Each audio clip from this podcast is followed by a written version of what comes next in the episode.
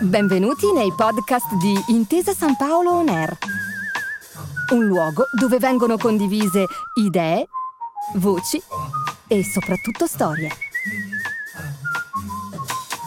Buon ascolto.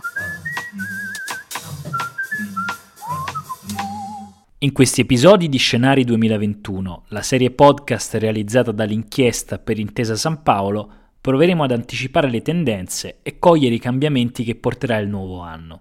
Io sono Francesco Maselli, giornalista dell'inchiesta, e vi accompagnerò in questo viaggio. Il cibo è una delle prime ricchezze dell'Italia. Non è uno slogan nuovo, ma è sempre più azzeccato, come sottolinea la giornalista esperta di gastronomia Anna Prandoni, nella sua riflessione sul mondo del food per l'inchiesta Forecast. Così come non è nuovo il comparto che va più forte, l'export. In Italia il settore raggiunge i 538 miliardi di euro, quasi un quarto del PIL, e comprende, come potete immaginare, la filiera agroalimentare estesa, dai campi agli scaffali alla ristorazione. Se parliamo di export, il Made in Italy ha raggiunto i 43 miliardi di euro nel comparto cibo e il trend è in continua ascesa. Esportiamo in Germania, Francia, Regno Unito e Giappone, soltanto per citare i paesi dove siamo più presenti. Non c'è bisogno che ve lo dica io, lo capite da soli, il cibo italiano è richiesto ovunque ed è sinonimo di qualità. La Francia e la Germania sono i primi acquirenti per quasi tutti i prodotti. Gli Stati Uniti amano vini, acque minerali e olio. La Spagna il nostro pesce fresco. Il Regno Unito invece è al secondo posto per frutta e ortaggi lavorati e conservati e per gelati. L'Austria al terzo per cereali e riso. In assoluto i prodotti italiani più esportati sono vino, cioccolato, caffè, dolciumi, pasta, pane farinacei, frutta e ortaggi lavorati e conservati e infine anche prodotti del latte e salumi. Tutto, insomma. La pasta italiana, dopo il record di 2,6 miliardi di euro in esportazioni nel 2019, a marzo 2020 ha fatto registrare un ulteriore aumento delle vendite all'estero, del 21% in volume, con 97.000 tonnellate esportate in più, di cui 72.000 sui mercati comunitari. Riassumendo un secondo, è chiaro che il mercato di sbocco primario per i nostri prodotti, come un po' per tutto, resta l'Unione Europea. Positivo contro ogni aspettativa anche il risultato del vino, con una crescita del 5,1% sui mercati extraeuropei nel primo quadrimestre 2020. Diciamo la verità, sono numeri che fanno riflettere e portano a porci una domanda. Come possiamo continuare a valorizzare e comunicare al meglio il Made in Italy? Non solo, un altro punto da indagare è come cambieranno le dinamiche dell'export agroalimentare. Vediamo insieme quali sono gli scenari e proviamo insieme a prevedere il futuro immediato, per quanto sia un esercizio complicato e rischioso, ma ci prestiamo al gioco. È possibile immaginare che si rialzerà prima e sarà competitivo chi investirà in sostenibilità digitale e comunicazione e chi saprà adattarsi ai gusti e alle abitudini dei paesi da conquistare, cercando di conoscerli bene e puntando ad avere un significativo sostegno di pubblico. Per scrivere il suo articolo, Anna Prandoni ha chiacchierato con molti protagonisti del settore e c'è un concetto che torna spesso, la parola rinascimento. Ed è forse il tema determinante. Il 2021 è l'anno nel quale imparare a comunicare diversamente e soprattutto comprendere che bisogna adeguarsi al paese in cui esportiamo, per cogliere gli aspetti caratteristici di ciascun mercato. Certo, non può mancare un sostegno istituzionale e in questo potremmo prendere come riferimento gli accordi commerciali conclusi con il Canada o con il Giappone, che stanno dando ottimi risultati in termini economici e di riconoscibilità. Perché quello che in gergo viene chiamato Italian sounding è un grave problema. Che cos'è? Per farla breve, è quel tentativo di imitare nel nome e nelle etichette i nostri prodotti di eccellenza, cercando invece di vendere copie dozzinali.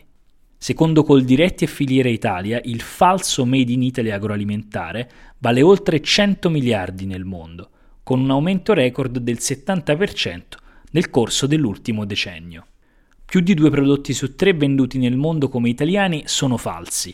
È un numero enorme che danneggia noi e le nostre aziende. Il primo modo per sconfiggere l'Italian sounding è rendere illegali i prodotti che vengono spacciati italiani, ma italiani non solo.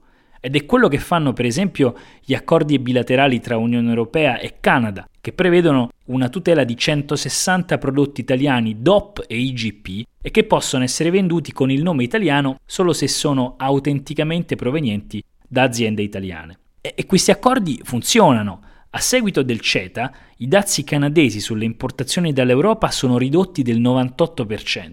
L'export negli ultimi due anni è cresciuto a doppia cifra. Se dobbiamo quindi immaginare un'agenda per il food italiano, possiamo riassumerlo in uno slogan, più trattati internazionali. Gli Stati Uniti invece non hanno un accordo bilaterale con l'Europa. Per questo moltissimi brand italiani non sono tutelati, nessun produttore italiano riesce infatti a competere con i prodotti fake. Visto che l'export è la nostra vocazione, va migliorata, va migliorata, anche la nostra capacità di fare sistema. La prospettiva è riuscirci, ma in modo contemporaneo. L'Italia ha un vero e proprio esercito di ambasciatori in ogni angolo del mondo, voglioso di scendere in campo per sostenere il Made in Italy. Oggi queste persone sono pronte per essere coinvolte anche con strumenti digitali. Vediamo insieme di chi si tratta. Non parliamo soltanto del corpo diplomatico, che sicuramente negli ultimi anni ha investito moltissimo per dare un supporto reale alle imprese italiane che operano all'estero.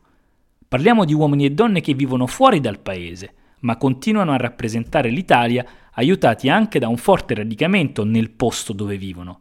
Queste persone sono la nostra forza e il nostro veicolo di trasferimento di conoscenza. Il 2021 deve essere anche l'anno dell'educazione al consumo, la Cina, il principale canale di sfogo potenziale per i prodotti italiani, ha una grande tradizione culinaria, ma la sua popolazione giovane è sempre più alla ricerca di prodotti occidentali e ricercati.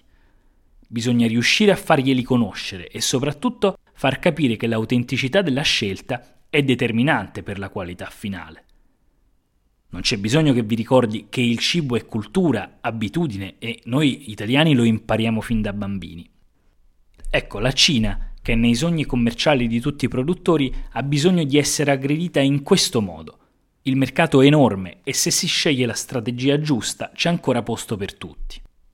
Con quali prodotti si può aggredire il mercato estero? si chiede Anna Prandoni. Vito Palumbo, brand manager di Tormaresca, spiega che la Puglia è molto ambita. Il primitivo, per esempio, è la varietà trainante al momento, ma, soprattutto grazie alla passione degli americani, ci sono ottime speranze per i rosé, che potrebbero avvicinarsi ai più famosi provenzali.